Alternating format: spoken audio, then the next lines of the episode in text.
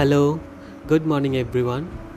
As we are going to continue this online teaching learning processes, we are trying to find different methods to reach our students in order to expedite the learning processes and uh, to make the use of this time effectively.